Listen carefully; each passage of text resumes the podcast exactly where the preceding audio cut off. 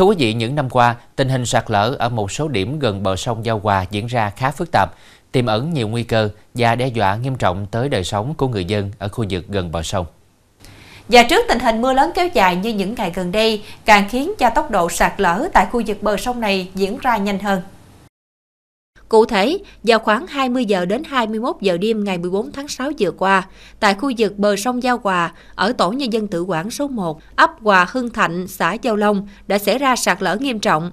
Trước tình hình trên, Quỹ ban nhân dân huyện Châu Thành đã triển khai thực hiện việc cấm biển báo, khoanh dùng khu sạt lở để tránh xảy ra tai nạn, cảnh báo đối với các phương tiện lưu thông khu vực lở nguy hiểm và theo dõi diễn biến tình hình sạt lở của khu vực trên.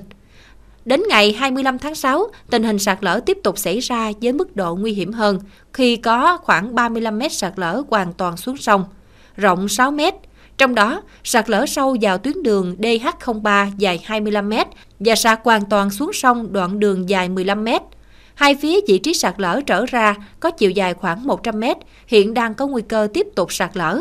Phần đường quyện 03 có khả năng sạt tiếp khoảng 25 mét, rộng 6 mét. À, ban đầu nó nứt, nó nứt ít thôi, rồi cái tới đêm đó là hồ tôi coi đồng hồ là hồ đó là 9 giờ 15 phút đêm. Đó, thì coi như là nó nó nó làm ở đây còn không ai nghe mà. nó có người ta đi ngang đây người ta thấy người ta nói trời ơi đất lỡ ông ba ơi chạy ra. Thì tôi chạy ra thì thấy nó lỡ vô tới tới mi đó rồi đó. Rồi tới mi đó rồi thì ở trên đó mới tuôn xuống thì coi như đứng ở đây dòm thôi. Nó nó không thẳng nó chùi nó nó nứt ban đầu nó nứt ít, ít vậy nè nước ít rồi cái là cái hãy mưa xuống, cái là nước rút xuống đây là nó chùi ra chứ nó không có lỡ ụp. Nó lỡ chùi chùi chùi chùi xuống dưới vậy đó. Chứ nó nó không ụp. Mà hôm nay là nó chùi vậy, hôm nay nó chùi vô đây cũng có khoảng 20 thước rồi đó nhằm hạn chế tối đa thiệt hại khắc phục sạt lở khu vực trên và phần sạt lở xâm lấn vào đường DH03.